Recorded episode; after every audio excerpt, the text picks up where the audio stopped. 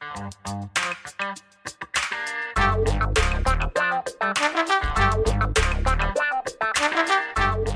guys, Montel here, and thanks so much for tuning in to this edition of Let's Be Blunt with Montel.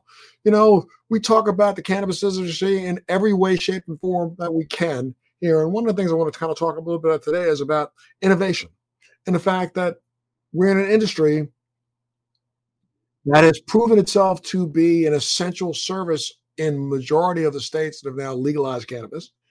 And, you know, though we have done a lot of research, and there is still a lot of ongoing research going on right now when it comes to scientifically digging into the plant itself and trying to efficaciously understand some of its properties and, you know, give, you know, more of a medical, I guess, slant towards what the plant is capable of doing. But, you know, in a lot of ways,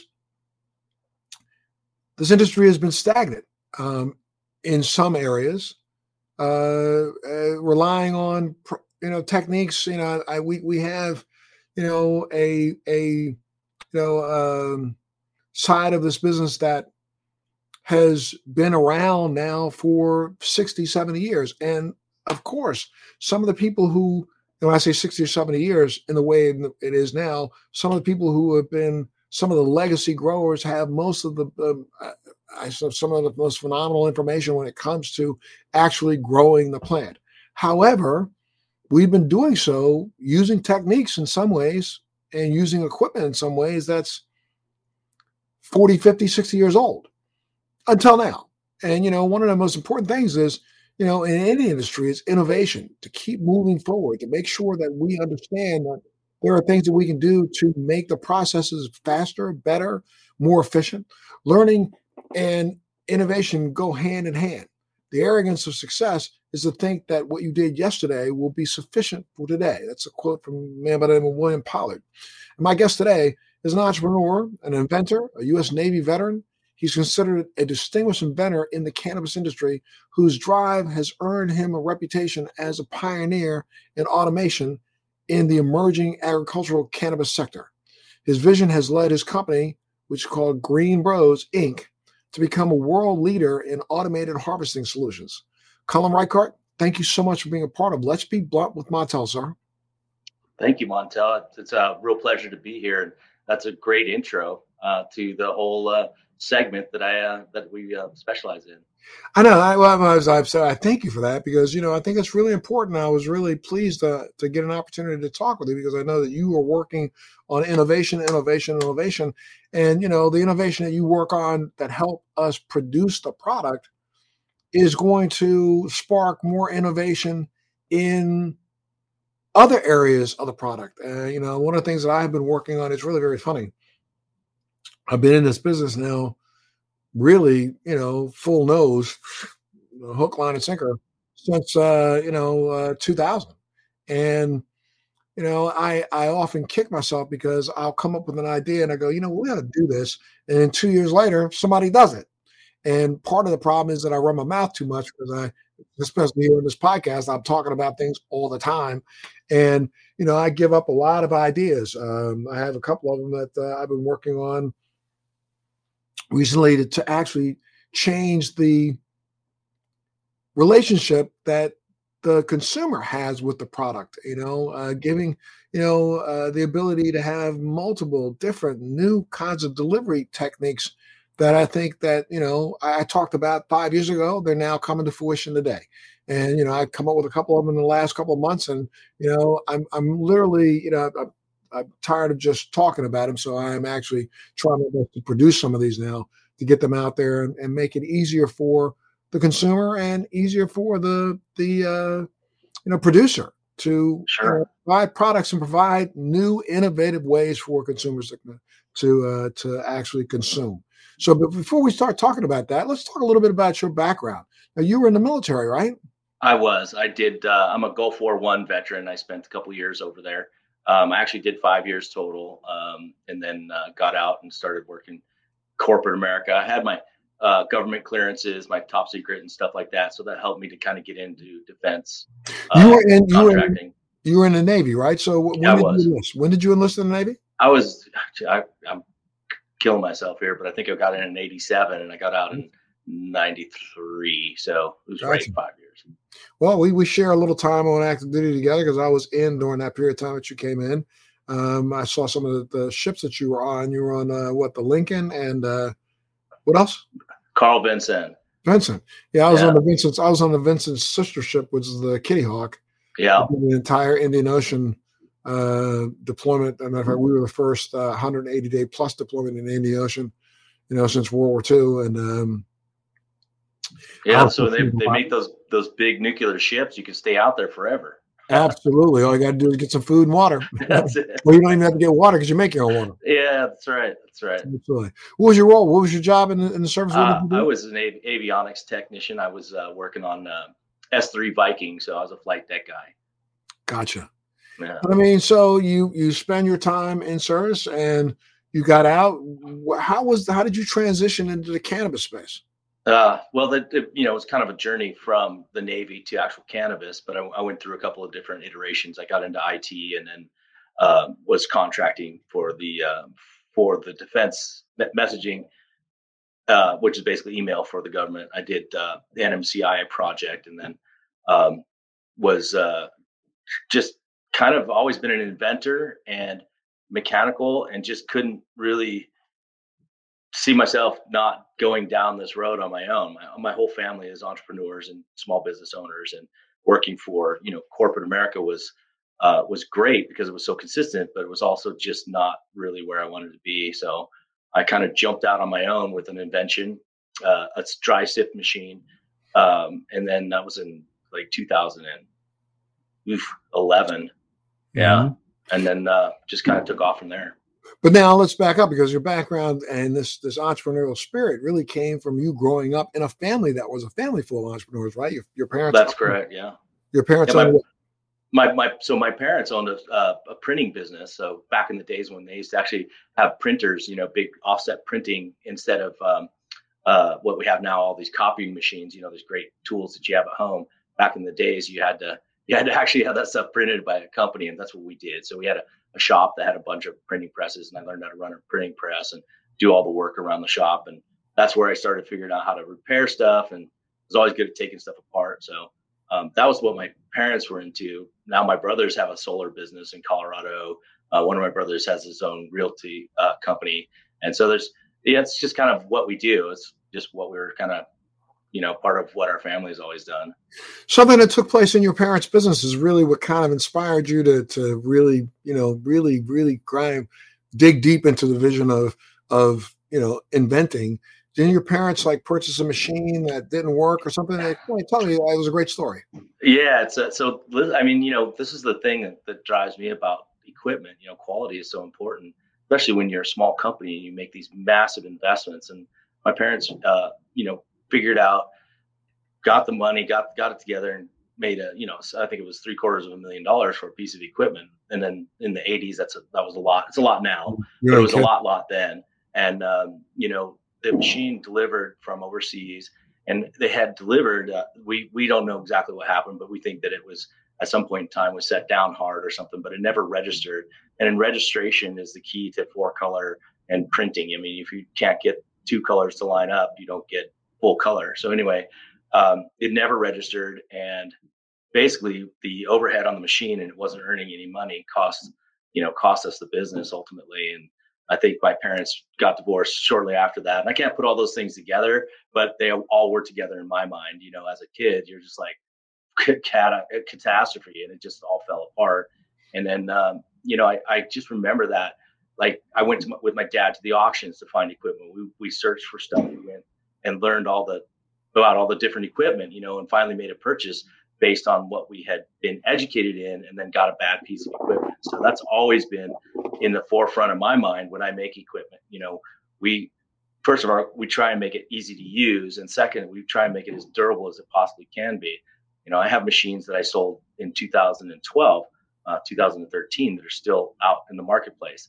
And like, sometimes they send them back and they tell me to refurbish them, and we do. So, I mean, it's, you know, uh, that, and it's, you know, that's, it's reputation building, but it's also, to me, it's a connect to, to the important people, which are the people who are buying my equipment, because uh, their success ultimately means I'll be successful. Well, let's go back again now, because I mean, okay, you, you're working for, you know, communications and and and messaging with the U S military. That's a far stretch from that to cannabis. So, talk to me a little bit about how this transition took place. Uh, yeah, so I mean, I was work. I'm living in California, and uh, I was uh, I have I was uh, at that time had just started a, uh, a new relationship with a woman who had two kids, and I had two kids, so we had a family of four. And in Southern California, you know, um, it's expensive. And so I was struggling with, you know, even though I was making a, a really good living with uh, what I was doing, I wasn't, wasn't as, it wasn't taking care of everything that we needed. So we, at that time, there was the two fifteen uh, proposition and, and uh, the medical cannabis proposition. And my, my dad actually was in uh, medical cannabis growing. So we started a collective and we started growing. I started growing medical cannabis. Um, I had all my patient lists and all this stuff that was, you know, required. And that's how I got into it. Hold on one second though. Now, how did your dad transition from printing to cannabis? I mean, I'm trying to figure out, did the light bulb go off? And yeah. Like, yeah, they passed the law, so let's get into this. Or yeah, uh, that's that's a crazy story in and of itself. He uh, actually didn't intentionally transition. He was uh, he he had he had moved he moved a portion of the company he was able to salvage. Uh, out to to uh, uh, California, basically right outside of wine country, and um, yeah, and so he was doing that business, and his neighbor was in the cannabis business, and was like, "Man, this is where it's at. This is what's happening. You got to get into this business." And so um, he got into the business, and he was actually pretty good at at growing, and uh, he built up quite a quite a a business up in actually up in Lake County, and had had uh, actually had he was. disabled himself. So um, he had worked with the sheriff, and the sheriff had, had basically blessed his operation at the time, and he had a good thing going up there. So he was trying to share it to, you know, help me out. And, and we, that's how I got started. I just really, Montel, I'll be honest with you, I, I don't grow plants very well. So I, I mean, my thumbs are, are magically good at killing things. Uh, so, uh, But I, but mechanically, I've always been, you know, I, that's been my, that's my forte. So you figured that out. You can't grow, but maybe I can do something when it comes to helping to automate yeah. some of yeah. what they're doing, right? Is that what you, that's, that's. Yeah. What well, you know, when you're growing, you learn, you, you get exposed to all these horrible processes. Trimming is one of the most tedious and horrible things you can do. And we used to pay people a lot of money to come, and then we'd have trimming parties, right? And you just sequester everybody in a home. Uh, uh, for, you know, whatever it is, twenty-four to forty-eight, thirty-six hours, whatever it takes to get it done. And because you don't want people going in and out. I mean, even though we're legitimate from, from, um, you know, California's perspective, you just, you still have a lot of risk and exposure in that, at that time frame in that marketplace. So it, it's cramped and tight, and you're doing all this horrible, tedious work. And, um, and, uh, that was kind of like the thing, like there has to be a better way, because I don't like to do it. And that was one of the things that spurred me on. And actually, a friend of mine was doing something else entirely. He was making dry sift hash uh, with a T-shirt screen. And he's like, "Can you make a machine that'll do this for me?" And I said, "Yeah." He said, "Well, if you make it, you you know, you you can keep the machine. Just make me one." And that's what happened. I, that's what started the company. I designed my first machine, which is called the Alchemist, which is a dry sifter. Um, and then I packed up my kit and went to Northern California, started knocking on doors, you know, trying to figure uh, I could figured I could sell these things. And uh, that's how it started. Gotcha. And then you went from that to creating harvesting equipment. Is that right? That's right. So in natural progression, right, you start looking at a marketplace. We I didn't get a lot of movement on the dry sift side. That that's the time frame in which, um, you know, uh, oils and, and, and extractions were really starting to come in. So dry sifting really took a back seat.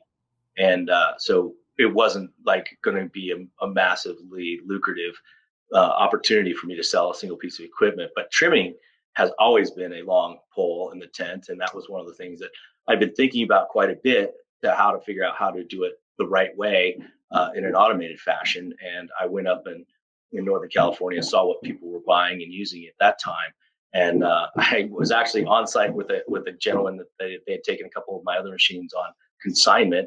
And uh, I, uh, so you know how that goes. It's not real money yet, uh, but right. anyway, yeah. So, uh, anyway, I told him, I said, I'll, I'll be back in three weeks with a better machine than that. And he just looked like looked at me like I was crazy. But I, I drove all the way back down to San Diego, um, and then sat down with some some young guys from uh, from U C, U S, U C S D, yeah, from the engineering department. And we put together uh, some designs on on a, a trimming mechanism, a blade idea, and then uh, built it all together and took it back up.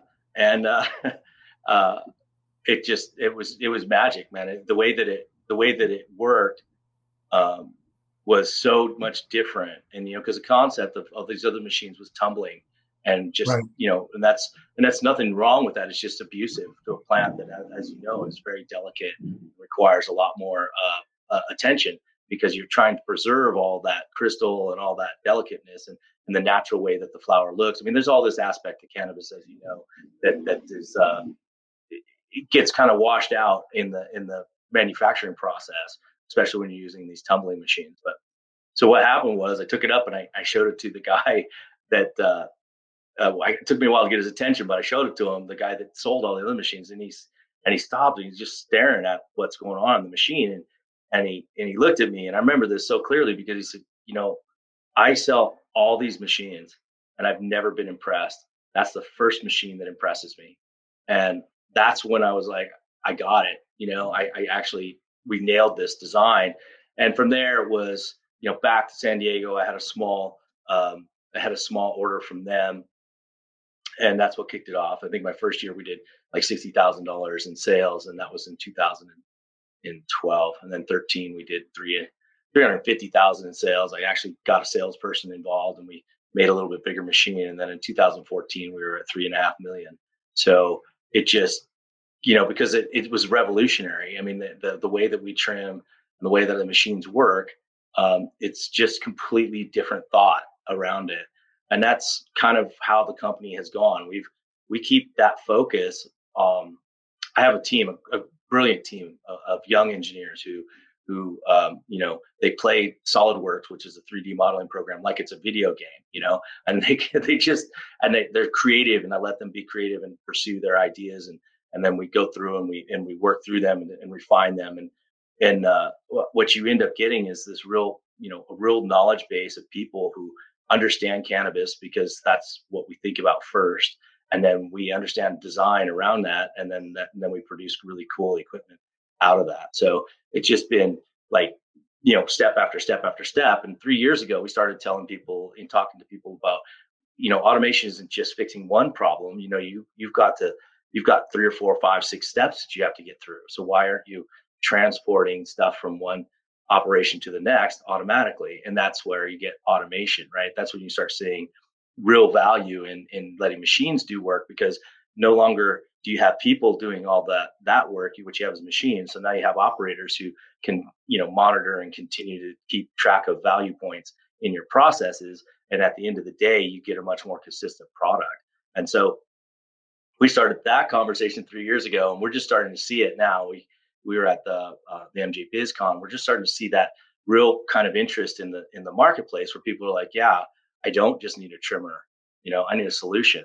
And it, yeah, you do, you know, they, they need it, because agricultural processing is just not, in this country, you just can't do it and stay competitive from a human labor scale. You know what I mean? I mean, even if you see it in, in, in uh, even if you go to the fields in California where you see a lot of labor, those are all augmented by equipment now. It's not just hand labor, you know, so it's just the way of the world right now. You have to have that automation involved, otherwise it's, Talk, talk a little bit about the, the different types of products that you have in the marketplace. Give me an idea. Uh, sure. So, I mean, we're post-harvest. So basically after you uh, working on some other things, but right now, today, post-harvest, we do um, uh, we do uh, conveyors that are specifically designed for cannabis. Uh, we do trimmers that are that are very unique. Um, like I said, they're they're cla- they're in class by themselves. Um, they're the only machine that works the way that they do. And we just came out with a new one that's higher throughput, but Uh, still gives you the same quality. Um, we do a sort. We have a sorter, which is a very gentle and delicate sorting operation, so you can do size grading. Um, I have a keef separator, which is the first machine I, I did, which is a um, uh, just a, basically a dry sifter. Uh, we have that in two lar- uh, large model also, which is a continuous throughput. Um, we also have a grinder now, which we took five years to develop. And this grinder actually, instead of pulverizing or mashing or uh, whipping and beating product, it actually um, breaks down the product into perfect, it's perfect particle sizing, and it removes the stem. So customers who are using real quality bud for their pre-rolls, this machine will do the hard work, which is getting rid of the wood out of it and give you perfect particle sizing. It's absolutely amazing. But that was a five-year development project anyway. Uh, so those, that's what we have on market right now. And we have a couple other things that are coming out that are exciting. But we can connect from where we are to anything else that you need to do. So, you know, if you want to package or bag or or you want to uh, grind or you want to go to extraction or whatever it is you need to do next, you know, because of where we stand, we stand in a vital place. We can go from the end of our system to whatever system we need to get to. So that's that's kind of where we're at. And all your products are U S made? Absolutely. Yeah. So very, you know, as part of my conversation last night with the veterans, it's like, that's part of our ethos, right? Is, is America. We love it. Um, not to the exclusion of anyone else, but you know, there's a lot of pride in this company and in supporting this country and the the people of this country and the communities of this country. I buy all my stainless steel comes from the United States. And, you know, that's, that's a little bit more expensive, but the quality is there, and, and it's supporting, you know, homegrown industry. We and buy you make all sure of our all your equipment. You make sure all of your equipment is manufactured with medical grade U S steel. That's correct. Yeah. So we step up. We don't do the three oh four, which is a standard, which is a, a you know, kind of your nominal, normal quality stainless steel. But your three sixteen stainless steel has a higher, uh, higher uh, acidic resistance and is a, just an overall better piece of metal. Um, And we, that's what we chose to use. So I actually went and negotiated with my mill and said, listen, we'll, we'll buy everything in three sixteen if you'll come down on the three sixteen price, somewhere between the three oh four and three sixteen. And, and we, since we buy in such volume, they were able to do it and we got a good deal. And so everything that comes out of our shop is three sixteen stainless. Um, our plastic comes from Ohio. So it's all manufactured in the United States. It's all virgin high density polyethylene. So it has no additives, no color stain, preservatives, none of that stuff. It's all N S F, uh, which is food safe. Um, we use a, some aluminum, and it's all high quality aluminum. We manufacture all the parts in house. I have to buy certain things from overseas because they don't make them here. So we buy some of our electronics um, from Taiwan, and I do purchase motors from a company called Brother Motor. And they have a partnership with a Japanese company called Oriental Motor. And we do both uh, business with both of those companies. So uh, aside from that, everything else is is all sourced from the United States. And, you know, take great pride in that. And then add to that, like everything that we have is uh, is recyclable. We're about ninety-six, ninety-eight percent recyclable. And we're about ninety-six, ninety-eight percent, uh, you know, homegrown. So those things are very, very, uh, I think are very important to the company. Definitely important to me. Are you thinking of shifting your plastics over to hemp-made plastics or to have product? Yeah. Yeah, absolutely. I mean, the only plastic that we have, and we're actually shifting more away from plastic altogether um, because uh, recycle, the burden of recycle is high. You know, it is recyclable, but you still have to have somebody that's going to do the recycle work, right? Um, so it'd be better to have something that was biodegradable or break down uh, much quicker. And so I find that to be exceptionally exciting. The, you know, the hemp plastics, you you have clear or, uh, uh, you know, you have the same thing that you have with the Lexan, you can get in a hemp based plastic. So when that becomes viable, which it isn't yet, but once it's a viable alternative, yeah, we're going to get all over it. Well, tell us a little bit about what you did to, to react to the demands, you know, during the pandemic for P P E equipment. Somebody said you used some of your equipment and changed it over. Explain that to me. Yeah. So, you know, when, as, as you know, the, the pandemic hit and no one, no one really was prepared, obviously, but, you know, a part of, I mean, it was this opportunity for me to do what I, what, what I did when I served. You know, it was like, oh, I can focus, shift some of my, my resource, and maybe I can have an impact. You know, maybe, maybe we can do something here that, um, that will add value, you know, because you're hearing all these stories about, you know, no P P E and all these, all these horror stories from the front lines. And, um, so we, we, we just dumped a bunch of time and energy and money into this concept of, uh, of a tumbling machine that's basically based on our, our, on our Alchemist, uh, but that would contain the P P E, and then you flood it with, uh, with uh, chlorine dioxide. And so we went down that road and, and kind of launched it out, and it got stuck in uh, in the emergency uh,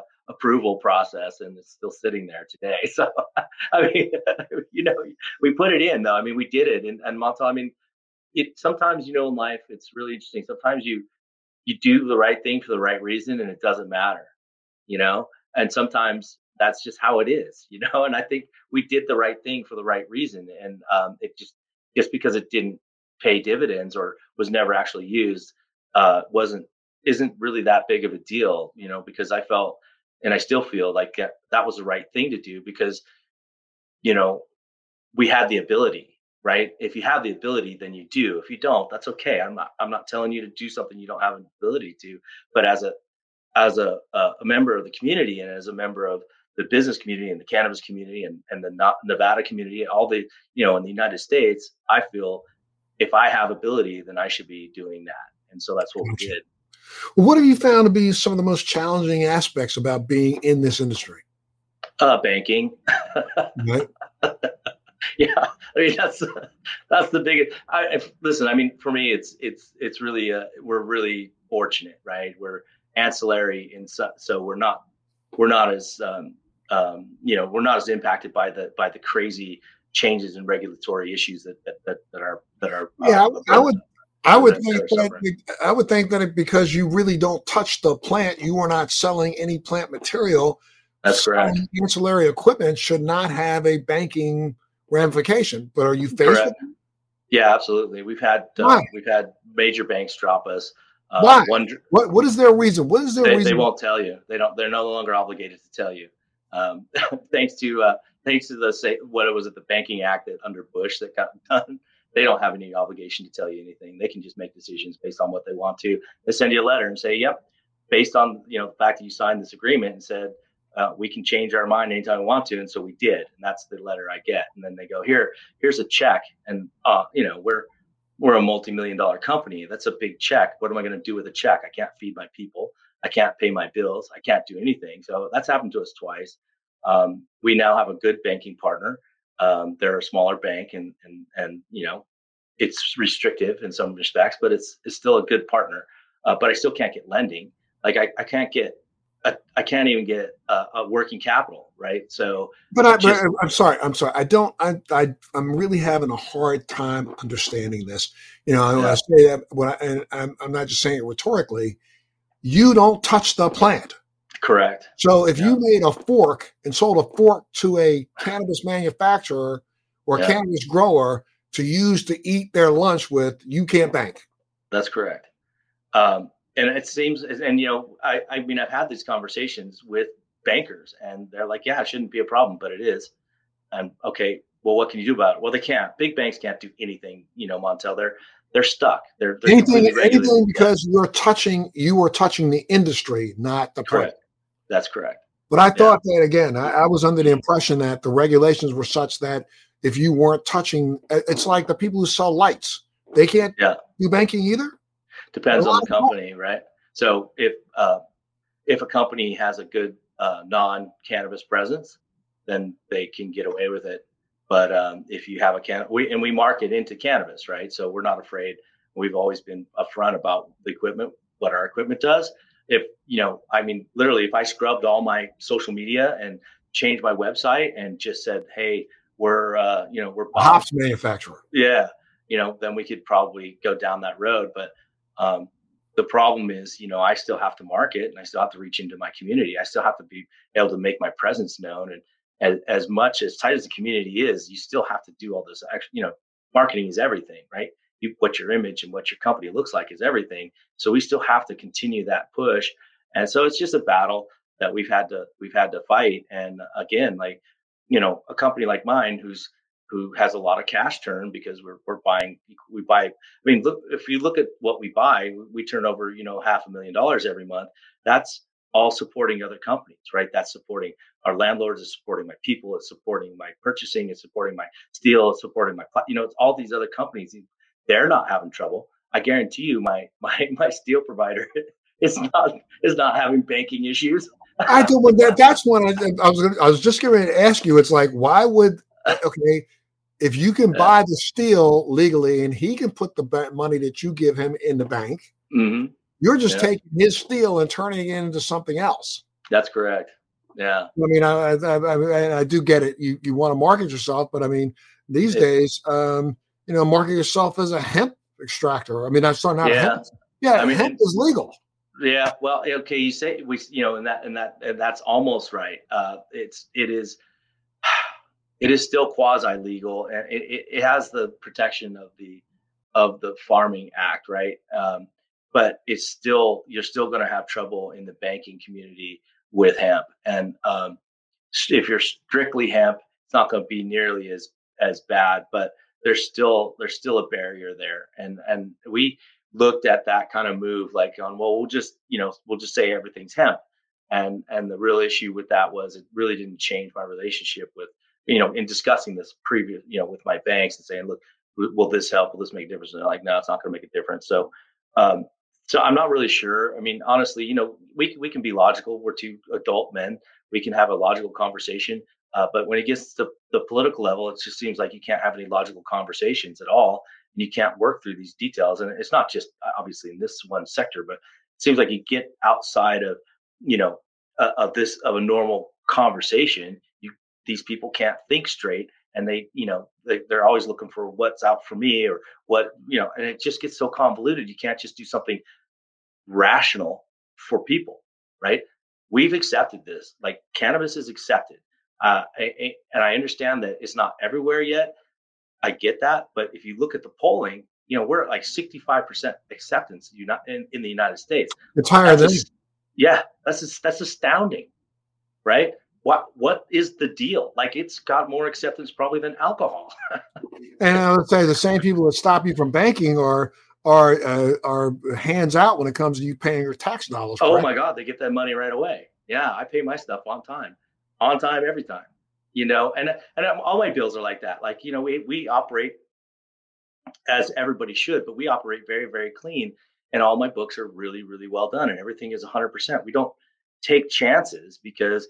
There's the scrutiny, right? You don't want to get yourself into a mix-up. I just don't know if we could have, you know, if a company that's in this area can could could survive something like that. So we just do what we, you know, we just kind of slog along. And like I said, the last, actually the last banking issue was uh, during COVID. Uh, talk about freaking out, you know. Uh, they only gave me fifteen days.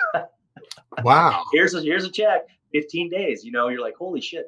I've Like you, you know, it's a business, right? We're moving, we're moving capital all the time because that's what you do. And you, you don't, there's, you know, taking any kind of time to switch that up. It's expensive to to switch and change up, and then then you miss stuff, you know. And now I've got bills that are late, and things are piling up because you're like, oh, that was in auto pay, and that was being paid on this, blah blah blah. And it's just like, it's just a nightmare, and uh, it's stupid. They don't have to be that way. They could do it if they want to. As a matter of fact, Bank of America invited me to the table, and then. Left me in the cold. So wow, that's really. Now, where, where are you incorporated out of? Are you incorporated in Delaware? Incorporated in Colorado? We're in Nevada. I, I, no. I started the company as a Nevada corporation, even though the comp, even though I was in California when I when I started the company, and then uh, now we are actually uh, based in Nevada. I have a business uh, building in uh, in uh, out by the racetrack out there in Las Vegas. And what are some of the other challenges you face? Is banking? What else?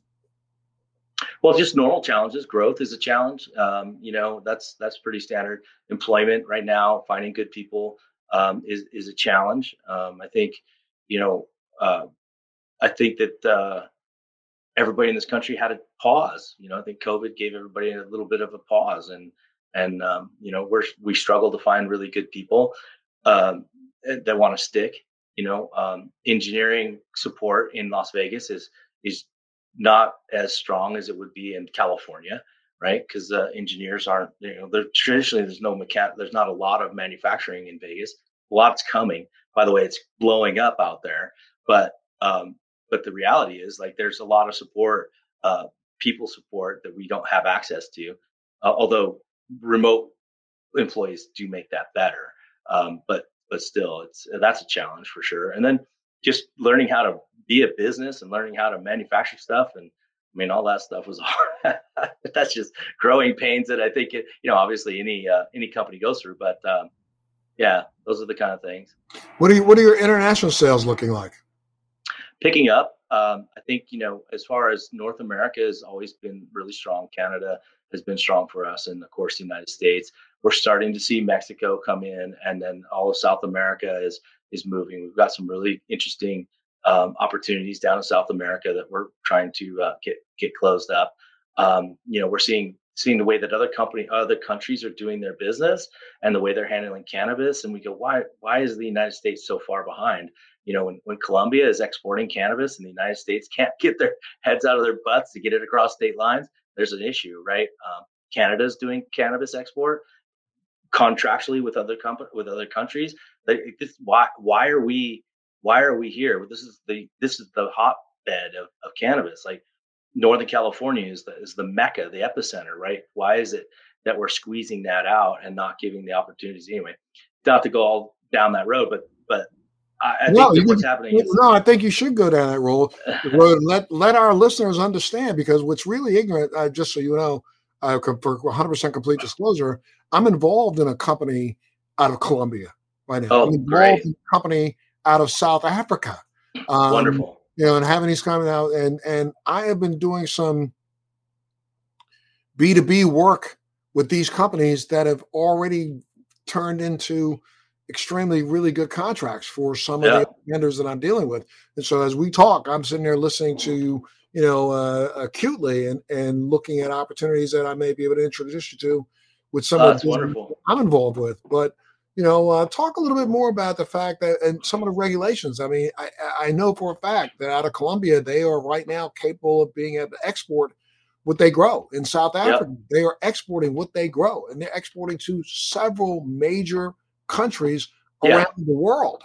Right. And and that's what's crazy. You know, um, you have, that's what's so interesting to me. And I, and I think it's, you know, I, I don't know what the root cause of it is. It's probably money.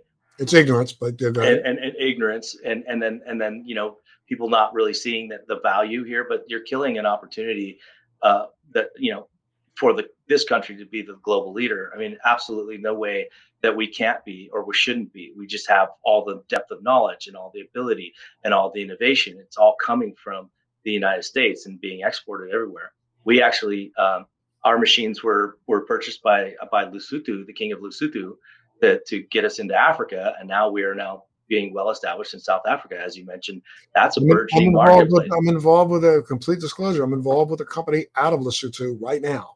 Is that right? I'm a board yeah. member of the company, and it was, yes, absolutely. You're pretty, probably it's probably my guy right there, because probably.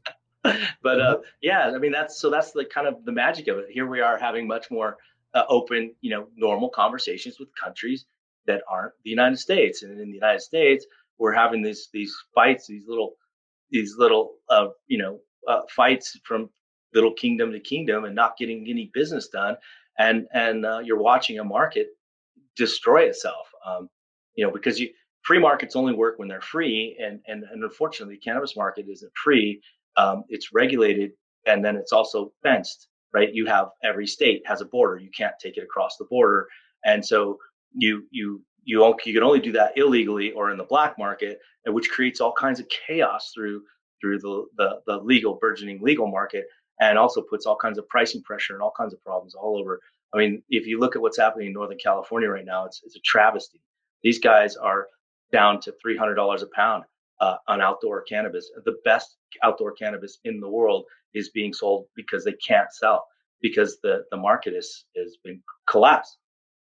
Overproduction and no market, right? So, um, you know, they don't have anywhere to go. Well, if you could just ship it to New York, for crying out loud, don't worry about it, you know, but you can't, right. you can't do that. And that's, you know, this is all part of that whole regulatory nightmare, but that's just internal. If we're that screwed up internal, no wonder we can't get the external. When I talk to big companies in Canada, and they're going, yeah, well, we have a contract with so-and-so in this country, we have contracts with this country. And you're like, how is it that we're having, you guys are, you know, having that kind of legitimacy, and we're sitting over here trying to figure out if it's uh, going to be, you know, legal next month, or if we're going to change the, the licensing regulation, or what, you know, it's like, geez, man, just open it up, get your taxes, and let's go. Absolutely. I mean, well, the industry is still in its infancy though. So, I mean, you know, there seems yeah. to be a lot of space for growth. Sure. What would you suggest to, you know, somebody who's an innovator? You know, my degree's in engineering also, and I've got some I've got some ideas on a couple of pieces of equipment that, you know, I needed to have. I've been thinking about having built for years now, but haven't yeah. been able to like step. How how does a person go about, uh, you know, turning their ideas into, you know, a viable product? Well, that's the great challenge. I I went through this many many times in my life before I actually did it, and um, you know, the problem is that, you know, if you don't have if you don't have the be- the means or ability yourself, you're kind of at the mercy of people who are um, going to be difficult or maybe usury or maybe take advantage. You know, so you have to worry about that. Um, you're also in a place where, you know, uh, there's no real protection for you uh, until you have some money uh, to, to support, right? And that's that's one of the big difficulties. But the reality, right? Yeah, that's correct. It's just it's just crazy. Like, there's these companies that advertise on T V and they advertise to help you with your invention, and they don't do anything except for take money, and they don't do any anything like nothing for you in patenting. And then there's this mystery around patenting. It's not hard, guys. It's really simple, but um, you just need to find the right attorney, which is not easy to do. Um, but you know, for somebody who, who really is interested, there's three ways that you can get into market. You can build it yourself, and you can knock on doors. That's what I did. You can go to find somebody like me and say, hey, listen, I have a product and I'd like, you know, I'd like you to get it into the marketplace. And I go, okay, well, let's look at the product. And we say, okay, well, let's make an agreement on, on this product. And if it's not patented, maybe we can get it to patent, and maybe we can get something wrapped up around it and make a nice little, you know, licensing agreement. That's another way of doing it. And then another way of doing it is just going out to somebody and saying, here you go, uh, give me X for this idea, you know. Um, and those are all valid ideas and ways to do it. Um, and they all are, very, they can be very successful, but, um, you know, it's, it's always, it's a difficult thing because, again, you know, there's the idea, and then there's the bringing the idea to life, and then there's the bringing the idea to market. And, um, those are all very distinct and very difficult things to do. So, um, doing it yourself is, is, is, you know, you have to kind of be, I think, like we were, at the right place at the right time. You know, it was taken off, and we were happened to be able to get in and happened to be able to build a reputation. Now you, your barrier to entry is a little more difficult, unless if you have name recognition, you know, you can, you can get, uh, you can, you can get in easier, but it's harder and harder for somebody who doesn't have ra- name recognition or branding to penetrate. It still can be done. Um, and then, you know, there's, like I said, like we do this, we do buy technology, and we do work with other people who, who are wanting to bring stuff to market. We've done this in the past, um, but those relationships can be t- difficult too. So it's, you know, you have to figure out how to make that work and what's fair and clarity. And it's always wrapped up in all kinds of paperwork and stuff like that. But those are kind of the, you know, the ways to do it. If entrepreneurially, you know, don't let anybody stop you. Never let anybody stop you. Just understand that there's ways, and just go down the road. You know, just keep banging on the doors and keep figuring it out. But just because it's hard doesn't mean it can't be done. Right. Well, you know, you know, we, we're we're almost out of time, but I, you know, I'd love to hear. I mean, put your crystal ball on for a second. What do you think? Uh, you know, uh, the industry is going to look like in a year, two years, five years. Um, well, and we've seen a lot of consolidation, as I'm sure you're aware. So. Um, That's that's an interesting situation, and it's creating kind of um, it's kind of, you know, absorbing and creating kind of bigger, bigger, bigger entities. So that's really interesting to see what that's going to do. Um, I don't think that trend's going to go away, but I don't think that you're going to eliminate, you know, your craft people either. So, I mean, craft beer obviously has a massive resurgence and has become a staple. Like, uh, I mean, I don't know how many beer houses you go into now and they've got forty, fifty, sixty beers on draft. You're like, that ten years ago, that didn't, did not exist. It just didn't, you know, you had to go to one liquor store in town that had a variety. And that was, you know, and twenty years ago, it was just Budweiser and Coors. I mean, you know what I mean? It's just, but so I don't think the craft is ever going to go anywhere, but you know, um, the, the consolidation in the larger market, I think that's going to continue to happen. And you already see that as new states come on. You see the big players are in there with local people trying to figure out how to secure licensure and, and, and grow into that space. Um, so I, I kind of see that that's going to kind of trend is going to continue, but you're going to see the kind of the push toward the, the, the, you know, the product consistency, the McDonald's. And I, I don't mean McDonald's in a negative way. I mean, in a positive way, you know, the availability of a product in any corner of the market that's identical to a product that's in the other corner, you know, and I think that's where we're headed, you know, with, with big brands that are, that are, you know, already big names, big brands who already have, uh, you know, that recognition. All they're trying to do now is just make sure that they have the product consistency, because if you go and you eat your McDonald's at in New York, you want to taste like the one you had in San Diego. And that's the same thing with cannabis. It's going to be a lot like that. So I think that trend is going to continue too. And I, I, I hope that, I, I mean, I hope that it, uh, it has a little bit more of this kind of crazy growth in it, because I enjoy this a little bit. You know, no state comes on, things get a little wild and stuff like that. Um, but, you know, once all the states are on board, I mean, I think you're going to see it kind of flatten out uh, uh, all together. Like, you know, um, and I think you'll probably see regulations kind of become more consistent from state to state. Some point they're going to do interstate commerce and, and uh, you know, when, and do you, federal. When, do you think, when do you think that's going to take place? Oh, I wish I knew, man. I'd be, I'd be putting money on the table, because I, I, you know, what's funny is I think, you know, I think there was even a moment when I thought that the the, the uh, President Trump might might get on board with it, uh, with the federal side of it, you know, because uh, he seemed like he was a commerce kind of guy.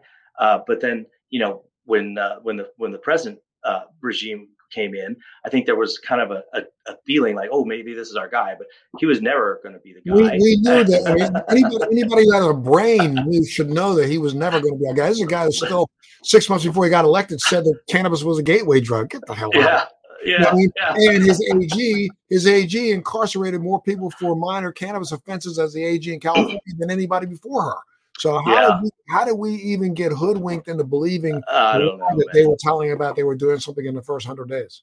Yeah, we're we're just gullible. But anyway, so you know, I mean, administratively, we can't rely on that kind of stuff, right? It takes the will of the people, right? And I mean, we're obviously that should never be the only reason that you would elect somebody. But um, I think it's funny though, because it's it's it to me it just illustrates, um, you know, that. that the party partisan bullshit is just that. It's just a bunch of B S.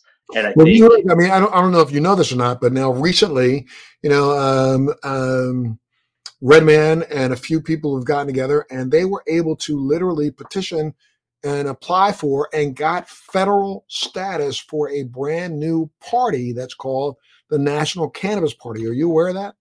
I was not aware. I actually, that's really kind of cool. I was not aware of that. There is now a official, officially federally sanctioned party that oh, that's is great. Presidential elections that is called the National Cannabis Party, N C P A. God, well, you should go up on the I um, will website. Take I will. a look. I just got asked to be a, a board member, and I'm I'm uh, very happy to say that I am.